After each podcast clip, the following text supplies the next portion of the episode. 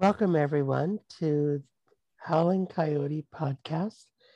And tonight we're privileged to have Patrick McFarlane, who is a colleague of mine for the past seven years and with whom we've hatched multiple plots to take over the world, none of which have worked, but at least we're trying. and uh, so Patrick is a licensed clinical social worker, a family nurse practitioner, a psychiatric nurse practitioner, and probably many other things. And he's also a PhD candidate at Memorial University in Newfoundland. And so tonight we're going to talk about decolonizing medicine, and in particular, Patrick's process of decolonizing medicine. So take it away, Patrick. Thank you so much, uh, Lewis. Um, I mean, I just really want to start by saying that, um, you know, we, um, well, we had a conversation a couple of days ago that I think um, sort of illustrates all of this for me.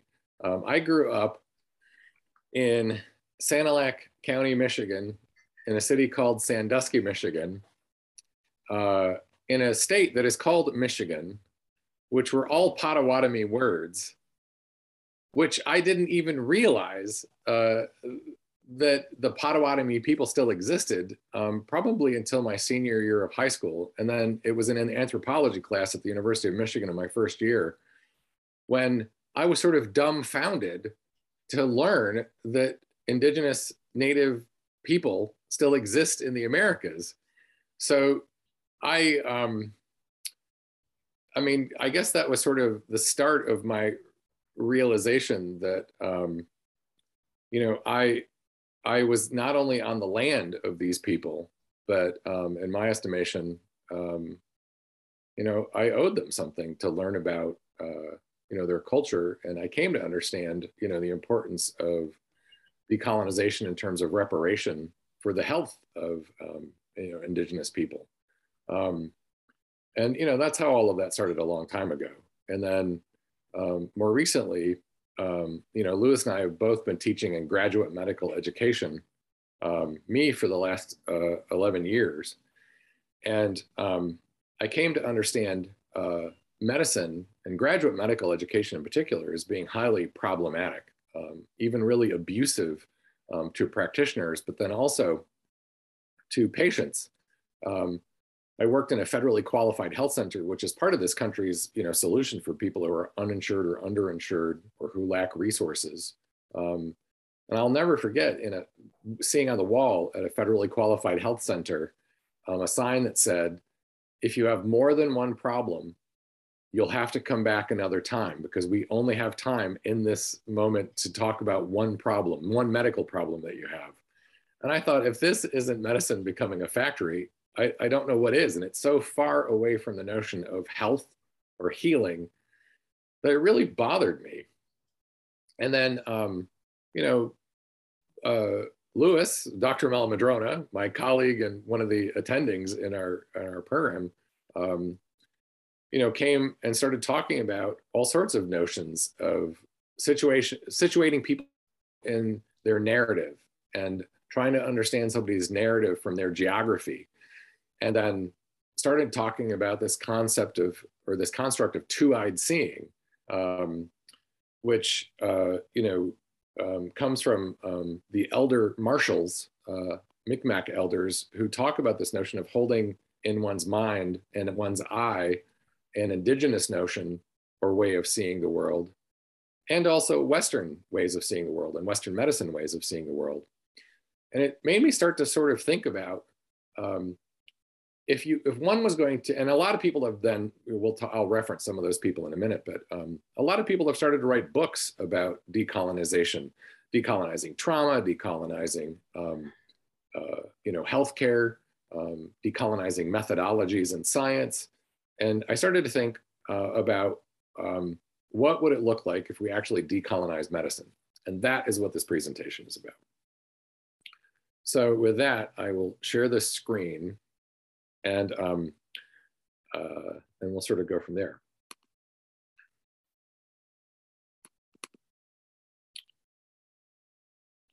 So um, decolonizing and decolonizing medicine specifically, to me, relates to the importance of addressing, of using art in medicine to help us address fundamentally violence. Because I think that fundamentally violence, um, which is represented by colonization, certainly, um, is one of the um, foundational pieces um, in terms of health and health care.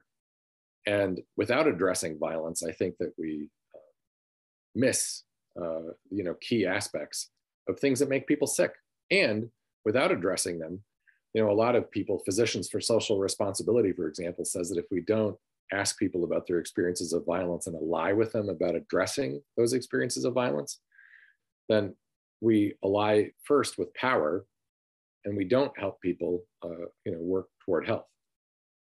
So um, I love this uh, splash uh, picture on this first slide. It's by Howardena Pindell, uh, who in 1988 outlined her body and um, surrounded with words uh, on this canvas, um, all sorts of questions um, that put the, her body in the context of violence.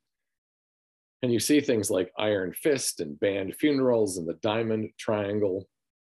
How dare you question things, assassinations, you know, all of the elements certainly of colonization and, um, and, and slavery. Uh, so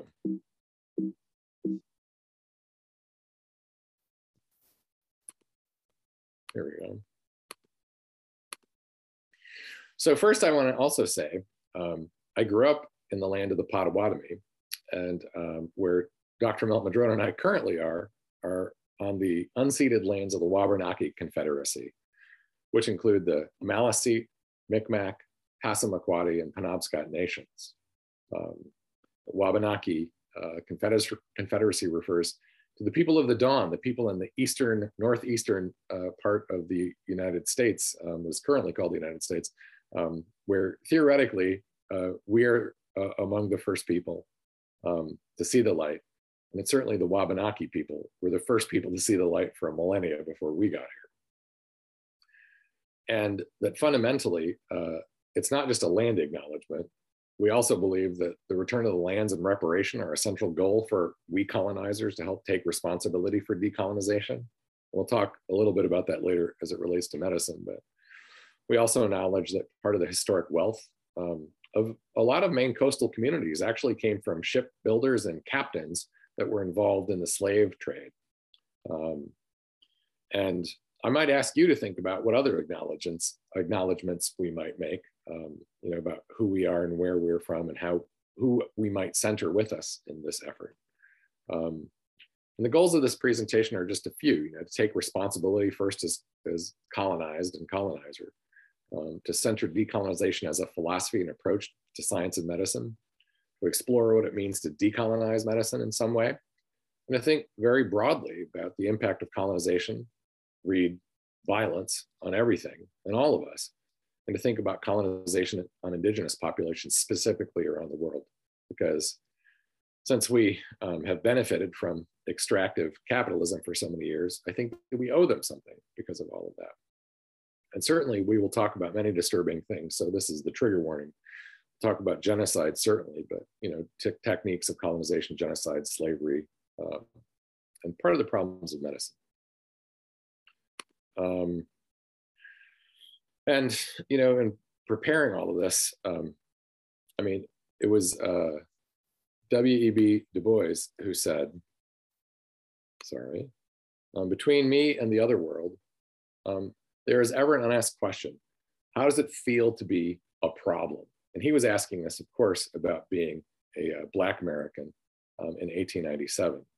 Um, but uh, this quote was in Michelle Alexander's book, um, and uh, that's been republished a few times now, um, the new Jim Crow, where she says white people are generally allowed to have problems and have been historically granted the power to find and respond to them. But people of color in this land of the free, forged through slavery and genocide, are regularly viewed and treated as the problem. And so uh, decolonization fundamentally means um, attacking that uh, construct.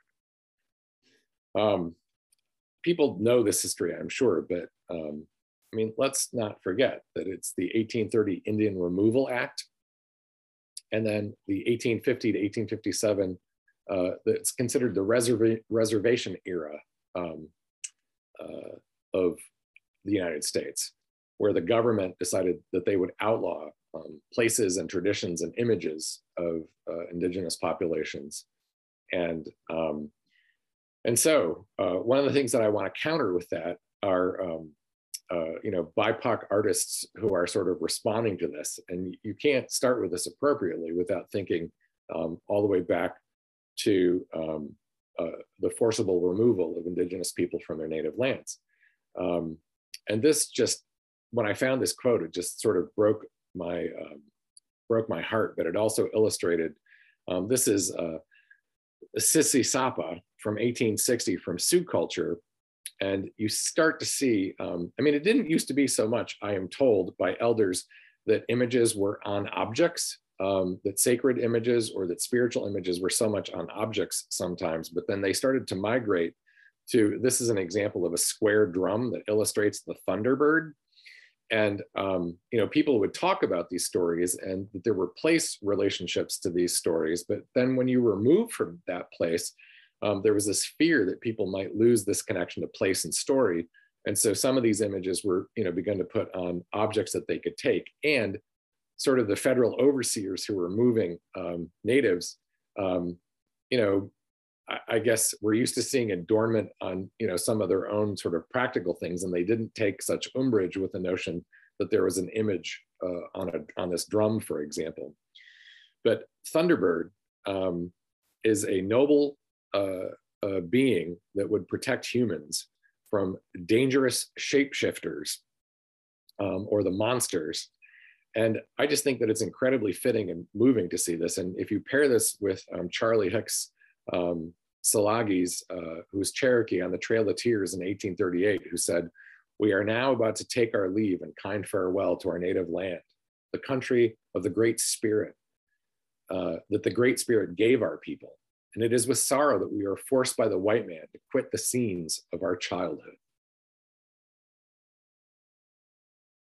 Um, this is a round shield um, from about the same time in the 1860s. Uh, so in this time of removal, it's a it's from Lakota culture, and actually, um, it's sort of wild. Uh, I mean, my partner and I visited several museums, and all of them um, had exhibits that I would consider to be relatively uh, um, uh, attempts at looking at um, decolonizing.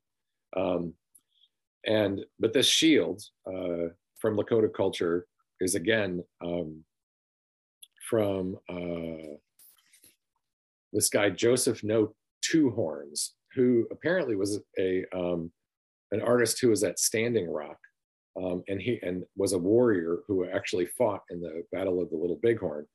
But um, this uh, No Two Horns um, image uh, apparently also was, um, you know, a protective force um, against evildoers and, and uh, no good doers. Um, and I mean, you know, what do you want if you're a people that are oppressed? Um, I would hope that you would want some art to sort of represent something symbolic of um, something powerful and good and magical. Um, this one, uh, I love this piece. This is a more contemporary artist from 1967. This is George Morrison, uh, but it depicts a New England landscape. Um, my friend Sean is here. I want him to be able to see these images too. So feel free to look at. But he's an Ojibwe, an Anishinaabe artist, and it depicts all of these horizon lines um, between the underground and land and water and the sky.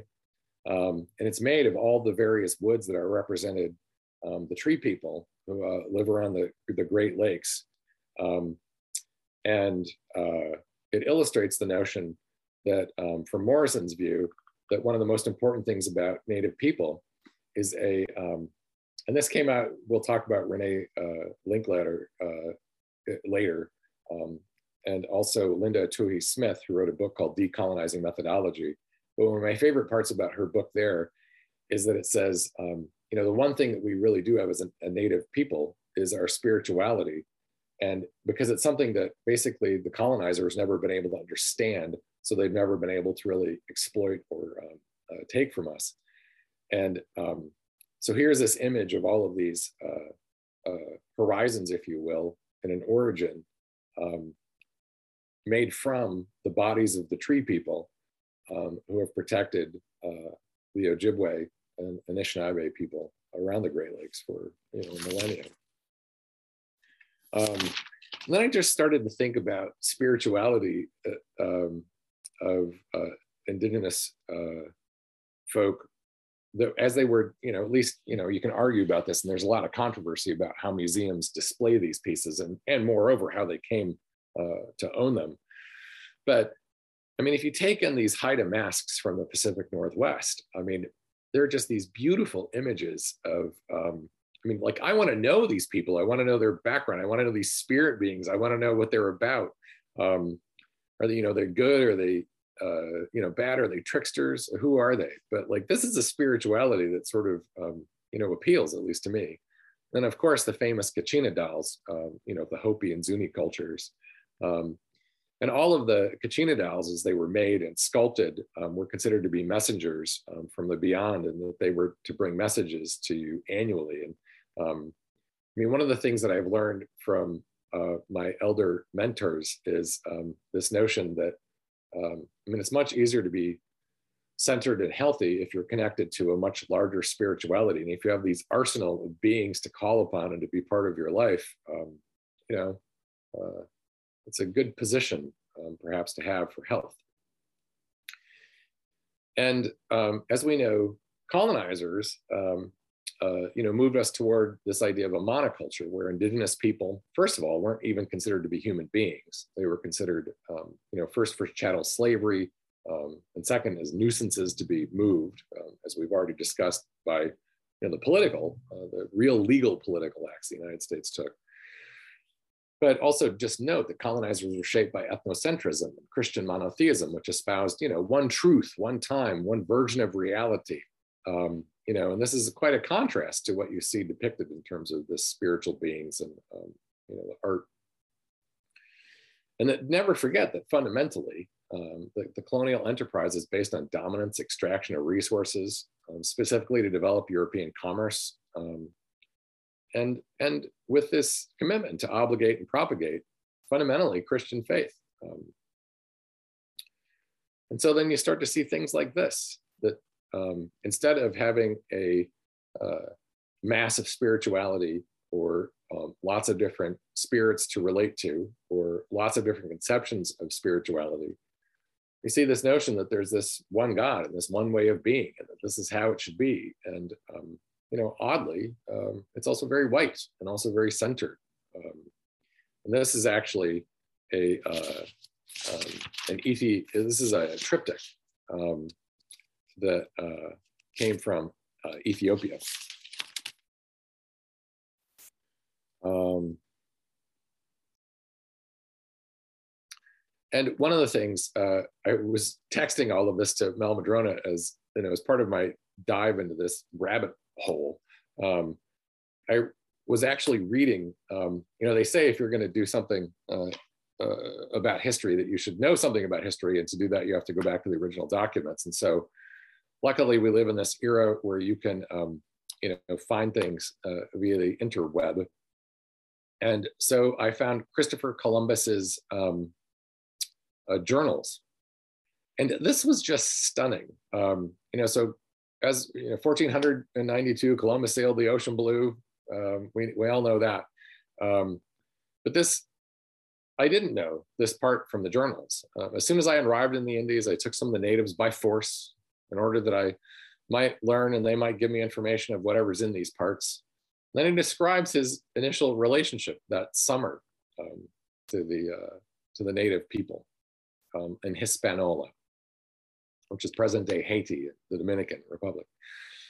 Um, he said, They brought us parrots and balls of cotton and spears and many other things. They willingly traded everything that they owned. They were well built with good bodies and handsome features. They do not bear arms. They do not know of them, for I showed them a sword, and they took it by the edge and cut themselves out of ignorance. They would make fine servants. With 50 men, we could subjugate them all and make them do whatever we want. By January of that year, having spent some time in Hispaniola, learning how to exploit people, he writes, They are evil and they eat men. They are savage cannibals with dog like noses that drink the blood of their victims. It's from January 13th, 1493. This happened, mind you, um, this was also documented in other journals, that after two natives had said no to an unfair trade and fighting with the colonizers over that trade. And um, this uh, is an amazing depiction. This is um, by uh, an artist named Jacob Lawrence, uh, who's at, um, this is from an exhibit that's now at Colby College uh, in Maine. And it's um, the black man in the center of this is Francois Dominique Toussaint Louverture. I'm sure Lewis is cringing at my French pronunciation of his name, and I apologize for all of any French speakers who might be listening. But um, for those of you who don't know, he of course is the Haitian general who stood up to Napoleon and led the resistance there, the, the Jacobin resistance, and the ultimate defeat of Napoleon, who in that defeat, you know, um, colonizers are pretty good at okay, even if you win we still want to negotiate and perhaps negotiate it unfairly. But he Napoleon did agree to abolish slavery, and um, mind you, the United States took positions then against Haiti because the southern U.S. was very nervous that uh, American blacks might er, and enslaved people, um, you know, might follow suit. So uh, the United States was very nervous about this and still is to this day. I mean, part of the reason why Haiti has had many political problems is because we've ostracized them. Um, you know, they were sort of the first Cuba in many ways, um, with less friends in the world. And, um, but I mean, it's kind of an amazing, I mean, it still remains a, a country to this day that's a democracy um, that came out of slavery because of um, a Black leadership and, and revolt against uh, colonizers. Um, but this depicts a meeting um, after all of that happened of Toussaint, who, um, and this is a true story, was invited by um, white farmers who um, they were still deciding. Um, you know, Toussaint said, "I want to live in a, a democratic society where we're able to share space." And so these farmers invited him over to give advice about farming, and they double crossed him uh, took him prisoner and moved him to a fort uh, near France um, where he died um, subsequently. Um, and uh, this came, um, this was also happening, uh, the, I mean, these, this series of paintings, but um, this is from Thomas Ball uh, from uh, an exhibit that's currently at Colby College. It's called This House is Mine exhibit and there are all these poems um, uh, uh, depicting the American Black experience. And in this, of course, you can see um, a, uh, a, a, lynching. Um, and I loved this. Um, this was, uh, I, I thought, a pretty well done exhibit. Um, you know, oftentimes you see this, there were all of these um, uh, smaller miniature uh, sculpture models that were made by Thomas Ball um, and uh, it's titled Emancipation. You know, I mean, everybody always thinks about Lincoln as the great emancipator, and um, for signing, uh, you know, during the Civil War, the Emancipation Proclamation. But here, next to that um, example, is a uh, letter to the editor that was printed by Frederick Douglass in 1876 that said, you know, after emancipation, the entire i mean this is this is to use frederick douglass's words the negro here though rising is still on his knees and nude what i want to see before i die is a monument representing the negro not couchant on his knees like a four-footed animal but erect on his feet like a man there is room in, Lincoln, in Lincoln Park for another monument. And I throw out this suggestion uh, to the end that it may be taken up and acted upon. And this is going on at the same exact time that probably most of you know about the uh, Lincoln also ordered the largest government uh, mass execution of the Sioux uh, in history, um, where there were like 240 uh, people who were slated to be killed that day. Though Lincoln commuted most of them except for 38 men who were hanged um, uh, in that um, same era.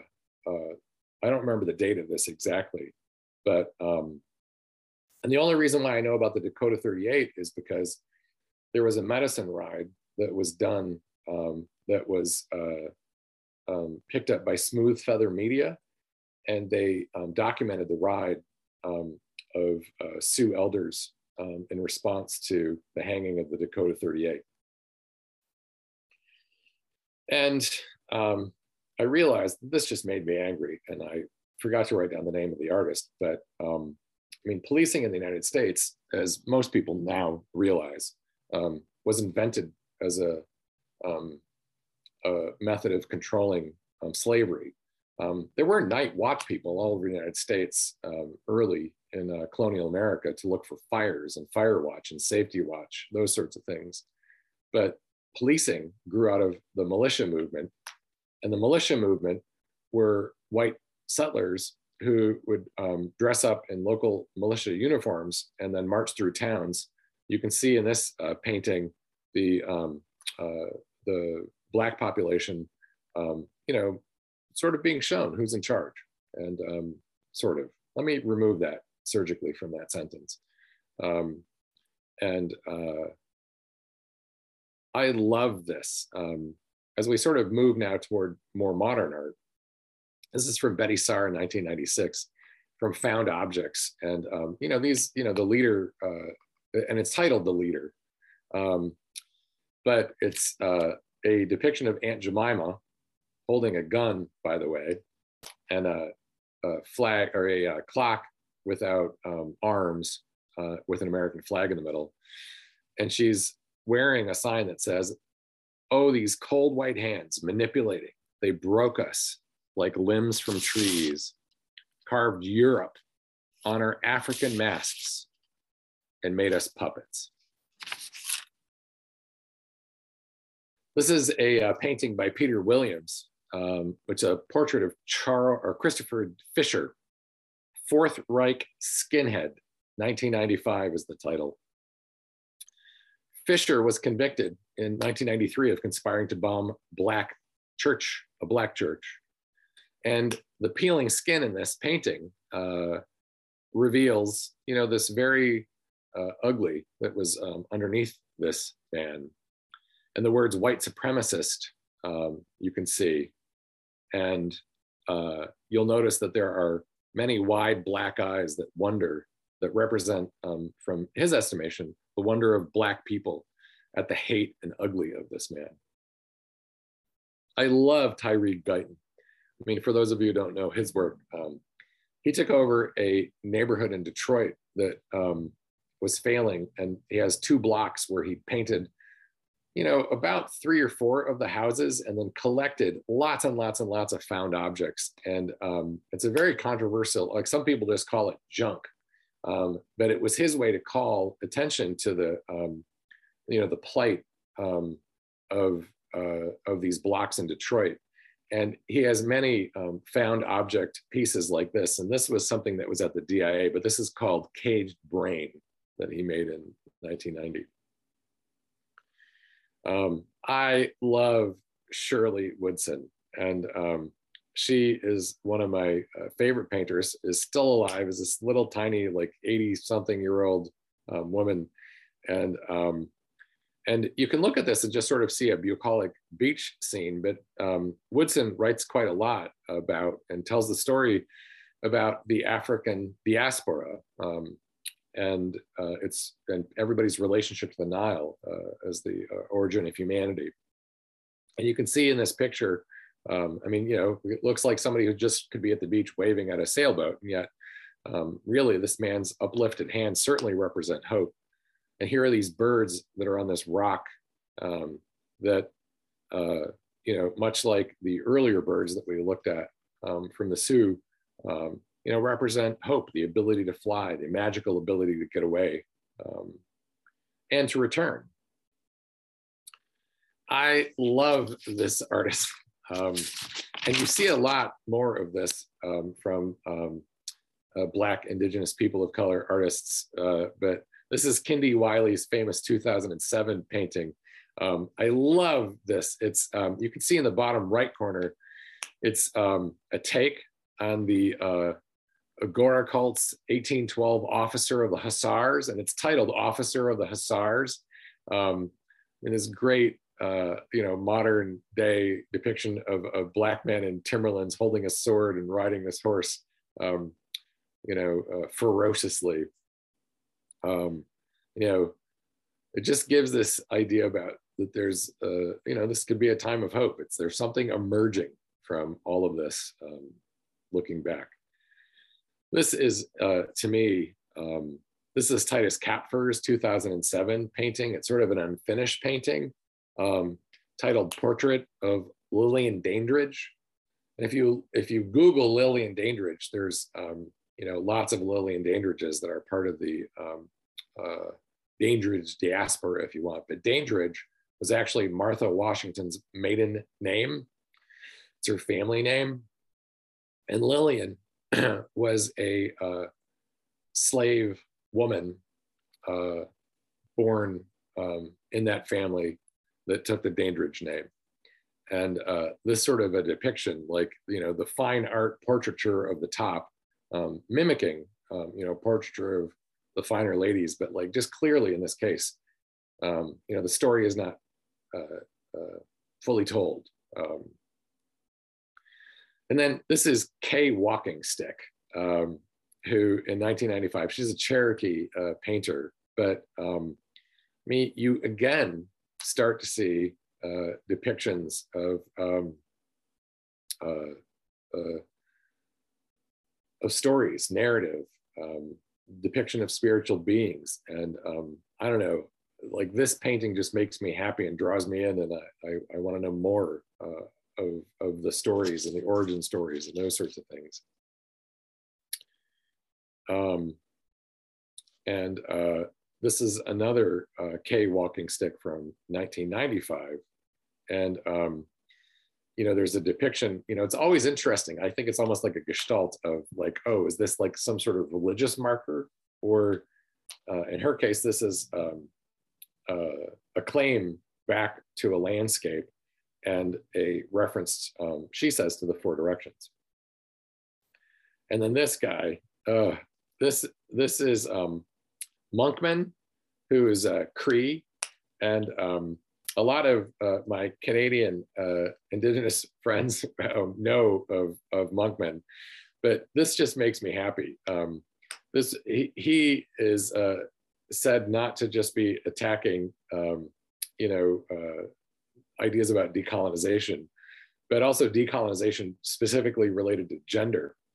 And so here is this uh, uh, native person on the multiple color canvas um, depicting, um, you know, sort of the LGBTQ, um, you know, colors. And he titles it the daddies. so here's this man, um, you know, talking to the great founding white daddies, um, you know, from his perspective. And if this just isn't rich, I don't know what is. And this just is, of course, um, you know, you can't talk about decolonizing medicine without referencing. Um, in my cohort, I was inspired to think about this also. Um, Jeff Moore, uh, who is um, uh, very involved with um, the Western uh, First Nations um, folk and working with um, the children, uh, the children's bodies that have been discovered at boarding schools throughout Canada and the United States now. And Monkman um, painted this picture. It's called The Scream. And um, yeah, I don't feel like I need to say a lot about this.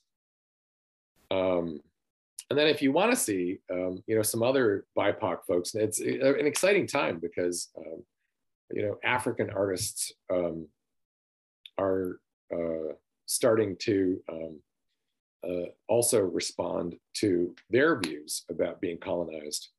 And um, this was a poem that was in a uh, um, a film piece called Rainbow Country by Campbell Addy and Ronan uh, Aidi. Um, and this comes from the poem that was in the film that said, Playtime jokes still clothed my identity, wrapping me in institutional prejudices that choke us comfortable until we realize that we are all different. And at the bottom there, if you click on that, it will pull up the film, which is a film that um, uh, he did uh, that talks about um, the names that he was called as a, a young gay uh, black African. So fundamentally, um, what is colonization? And uh, it's hegemony, a dominance of one group over another, supported by legitimating norms and ideas. Not that they're legitimate, but they're legitimating. And there's this idea about performativity that the dom dominant culture requires that the colonized act and conform to ideas about them. And Ian Hacking says that we construct people to fill the needs of the moment and that we always then invent new categories of people. Um, I talked to one of my ex partners actually today, um, just this morning, and um, and he was lamenting. Uh, he said, "White people, white people always just they feel like they can name everything, even my body," and because um, uh, he was talking about it and laughing about some of his own um, sort of more uh, ridiculous experiences having been hospitalized recently. But um, it's we're not. I mean, this isn't the first time that there's been colonization. By the way, I mean, um, you know, the Safavid Empire, uh, 1501 to 1736, um, also reflect what was called then this uh, this idea. Anthropologists called it this utopian message, like this idea about if you do it our way, you know, it'll be all right. and um, you know, this was a huge uh, colonization over parts of Turkey, Afghanistan, Pakistan, and the Caucasus Mountains. Um, and the Muslim rulers, who were then colonizers there, positioned themselves as, quote, divinely inspired mystics who could bring a reign of peace and justice. Um, and, uh, and interestingly, you know, art was a significant part of, um, uh, you know, they depicted themselves as um, buoyant and young and vibrant and this notion that you know they are the way that things should be um, so i think you know as you think about colonization that we're talking about uh, in our era um, it probably merits some good deep dives into colonization that ha has happened historically um, around the world. So if that's if that's colonizing what is decolonizing? Or also what is sometimes called anti-oppressive practices. And Thomas and Green from the Journal of First Peoples uh, Child and the Family Review um, said, um, it's a complicated, challenging, or grappling with justice and oppression, an analysis of power and working across difference, and a critical examination of knowledge and assumptions, both our knowledge and assumptions and other people's. Um, and uh, fundamentally, um, I mean, that's one of the things that I've come to value most about always thinking about the lens of two-eyed seeing um, is that um, how is it that I know what I think I know? Um, how is it that I know what I think is right? And what am I leaving out? Or what might I not know um, from other perspectives? Um, Gray, Coates, and Yellowbird and Hetherington in 2013 said decolonizing is the physical and mental aspects of decolonization apply equally to the indigenous and the non-indigenous communities. Um, we'll get more into this, uh, I think, another time, but I mean, Lewis and I were going to both talk about, um, you know, our views of our own colonization and what it means to try to think about decolonizing ourselves individually and collectively. Um, and Crampton in 2015 said that, you know, about decolonizing, best practices or evidence-based practices operate in the ideas of permanence. But to be indigenous requires a philosophy of impermanence. Um, one of the most adroit critiques, for example, of evidence-based medicine, although this is probably another semester-long course, is just this whole notion that, you know, if most evidence, um, you know, that we develop scientifically, at least from a Western lens, is around this concept of a mathematical mean, how many of us exist at a mean? And um, who does it serve to exist at that mean?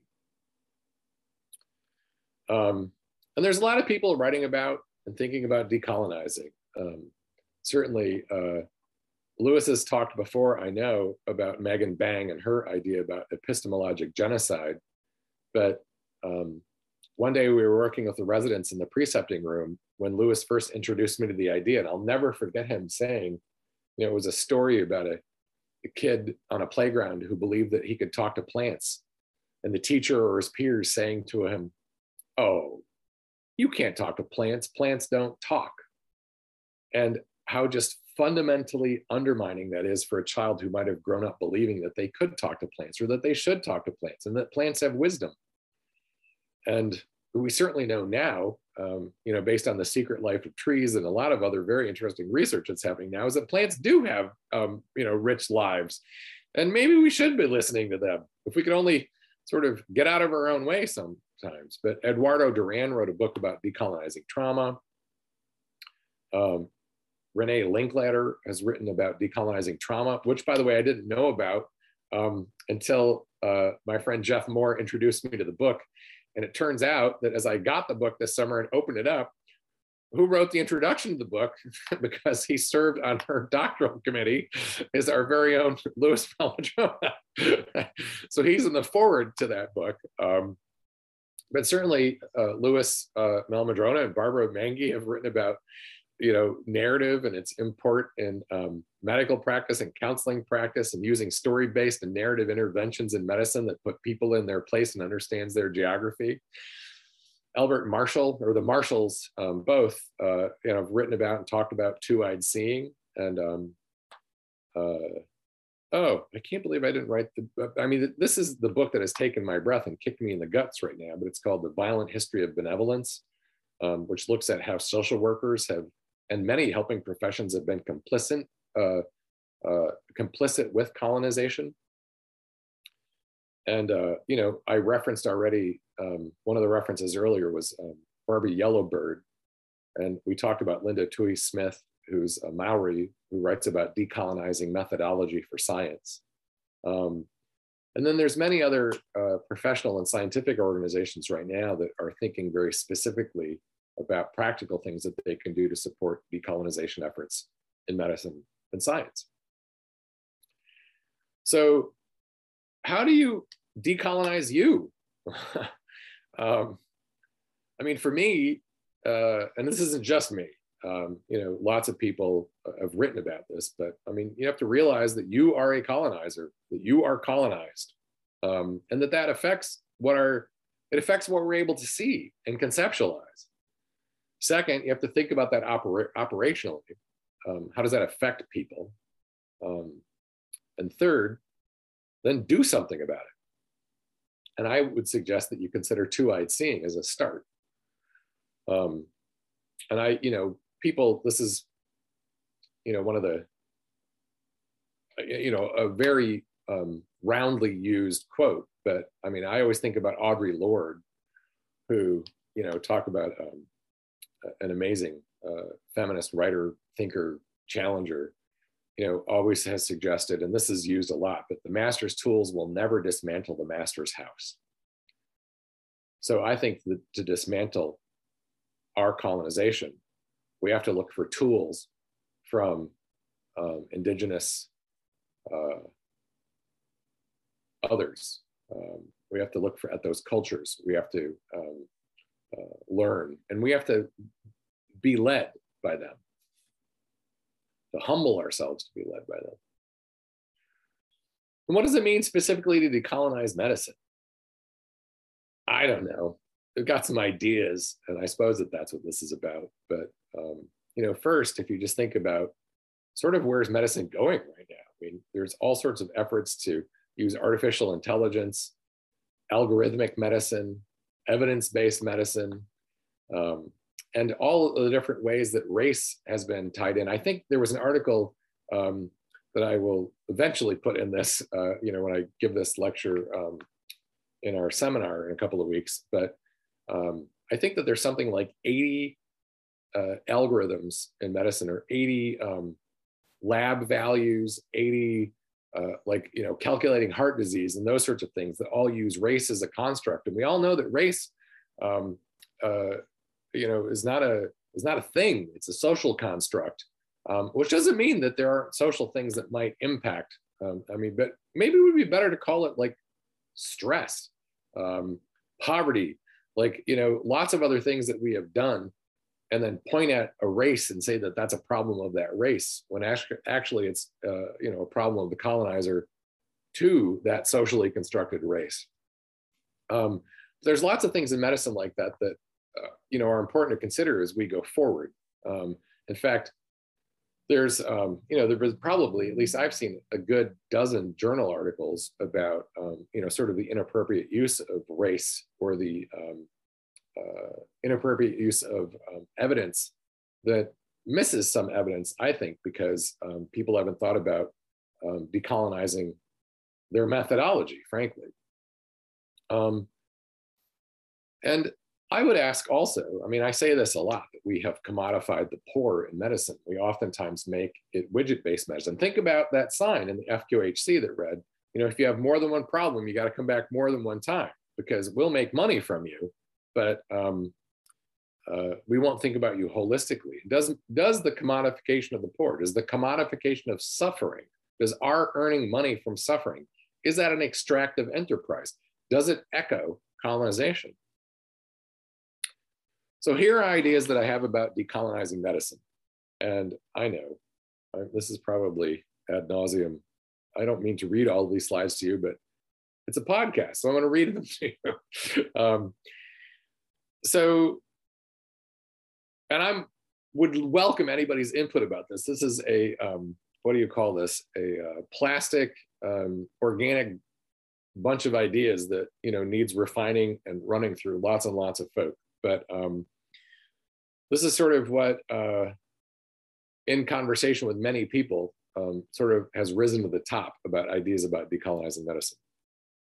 First, and foremost, you have to stand with the indigenous nations and, and their land claims and rights, number one. Two, use two-eyed seeing approaches to knowledge, science, and ways of knowing. Three, make room for difference, exception, and alternative ways of knowing. One of my favorite things about Lewis is that he always says, I'm not so interested in the people in the middle. I'm interested in the people at the end, the, the you know, the weirdos, the ones at the outside, the outliers. Um, and I think that we have to be interested in that um, to see all of uh, who we are. Broadening interest in criticizing the mean um, and our evidence base that exists at that mean. We have to center people and community and place and stories as decolonizing methods in our work.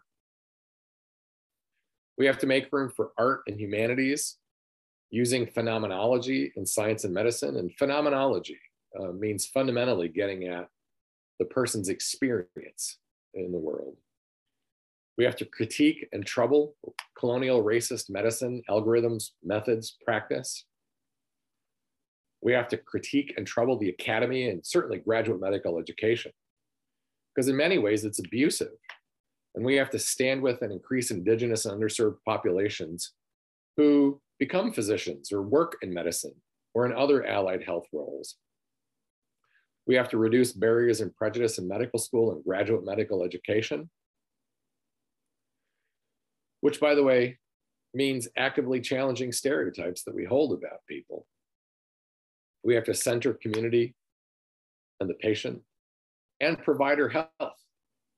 Um, if we've learned anything from the pandemic, um, I don't think we can ask providers to do much more unless we, you know, center their health as part of healthcare overall. I mean, it's not okay if a family medicine physician has to see 25 or 35 patients in a day and then do their charts until midnight. Number 11 is stand with and promote health and healthcare for all and critique specialty or widget, widget based or unit based visit medicine. So, medicine that if medicine ever mimics or imitates a factory, it is not how it should be. We have to stand against the commodification of the poor and center equity. We have to criticize and stop epistemologic genocide and directly address health disparities. Um, Lewis has taught me that if you don't know the patient's story, when often it is the patient's story, how it is that they conceive that they got sick or how they got how they might get better, that is central to healing. And if you don't even know that, or if you don't accept that, um, I don't believe that you can help people move toward health. We have to operationalize two-eyed seeing and anti-oppressive practice against systemic violence. And there is a lot of systemic violence. I mean, think um, if a primary family member uh, dies, you know, getting two days off of work or those sorts of things. Think about Family Medical Leave Acts. Think about all of that stuff. 15, we have to advocate for economic reform that centers health and reduces health care um, healthcare systems.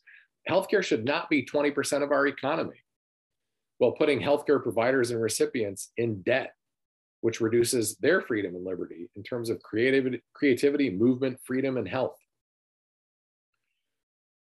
We need research that's community-based and participatory and centers empowerment for others. And a lot of people have criticized, you know, um, participatory research because, you know, still it's usually only for, um, I mean, you know, research helps academics the question is, how can research help everyone um, uh, from a community perspective? We have to center love as a value with ethics, principles, values, and behaviors a la Bell Hooks. Bell Hooks says, you know, a lot of people think about love as sort of this mushy idea. Love is not a mushy idea.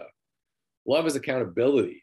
Love is about, um, you know, having metrics. Uh, uh, love is about, um, you know, having a structure in which people can be more fully who they are. Um, we have to center philosophy that accommodates always multiple ways of knowing and knowledge. We have to eliminate health disparities and make social determinants of health uh, key to our health metrics. I mean, it shouldn't be ever okay that because somebody grows up in a zip code that they're, you know, however many times more likely to die than somebody outside of the zip code. And we have to teach all of history, all of history that includes indigenous and non-Western and Western ways of how um, art, science, and making is central to our identities. So, um, oh, and at some point, you know, we're going to talk a lot more about decolonizing and scholarship specifically, but like opening up um, methodology um, fundamentally with the idea of capturing data that we wouldn't normally capture um, as part of a statistical mean. So that represents what the ideas of uh, decolonizing medicine are. And I may have put Lewis to sleep.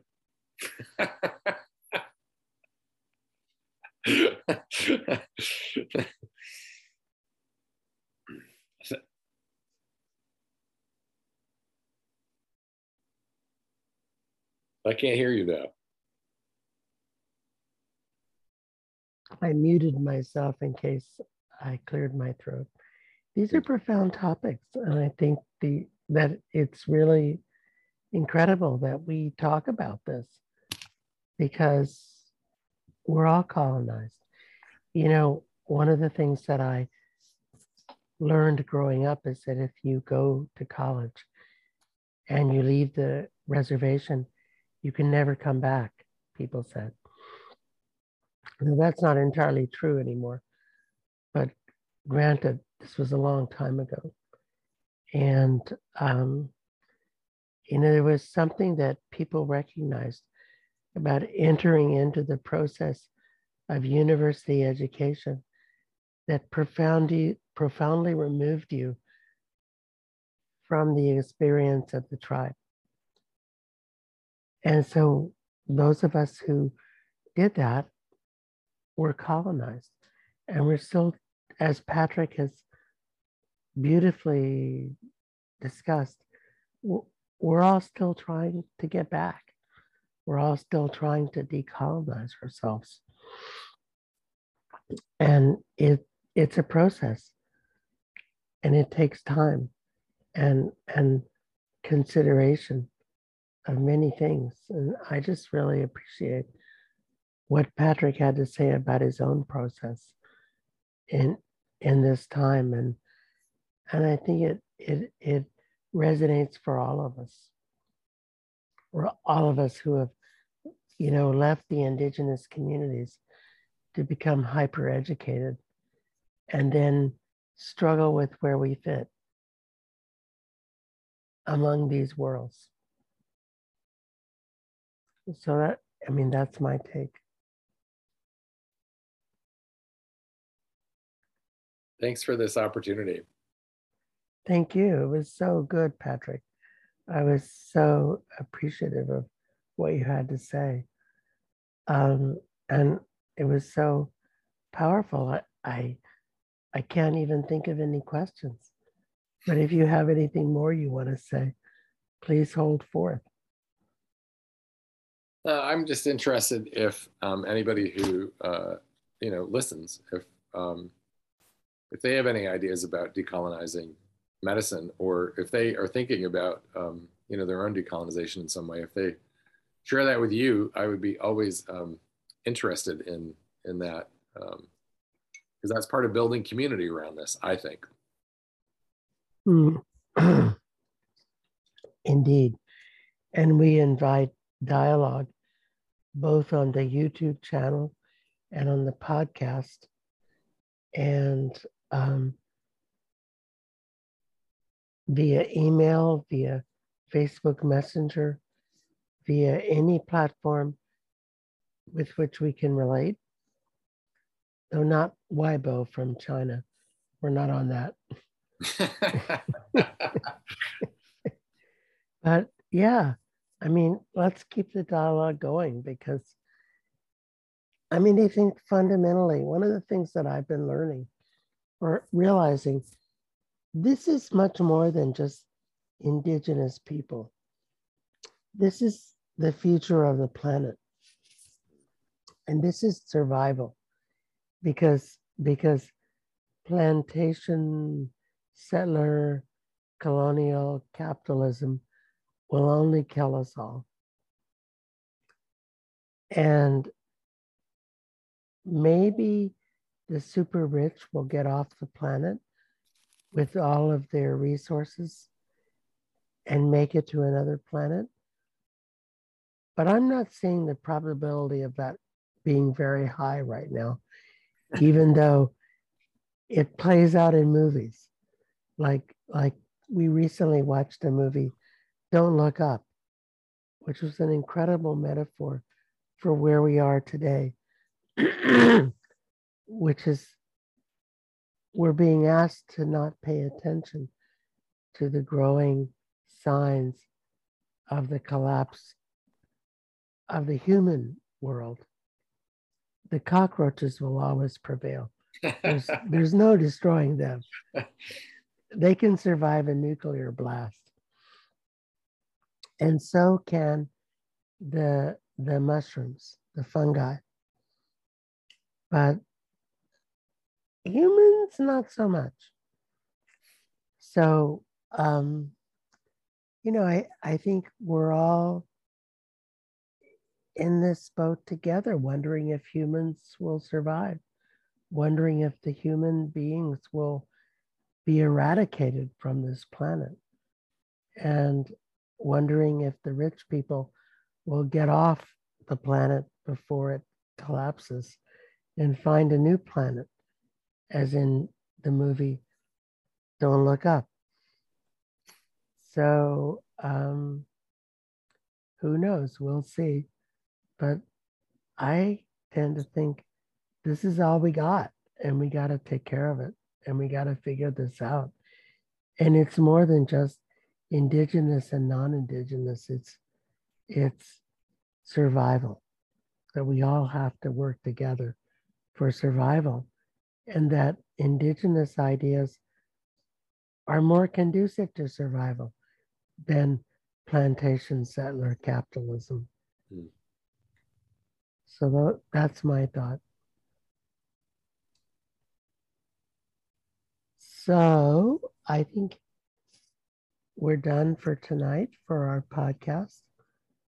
It's it's been a really fun, Patrick. It was great, and um, let's continue these dialogues. Thank you. Thank you.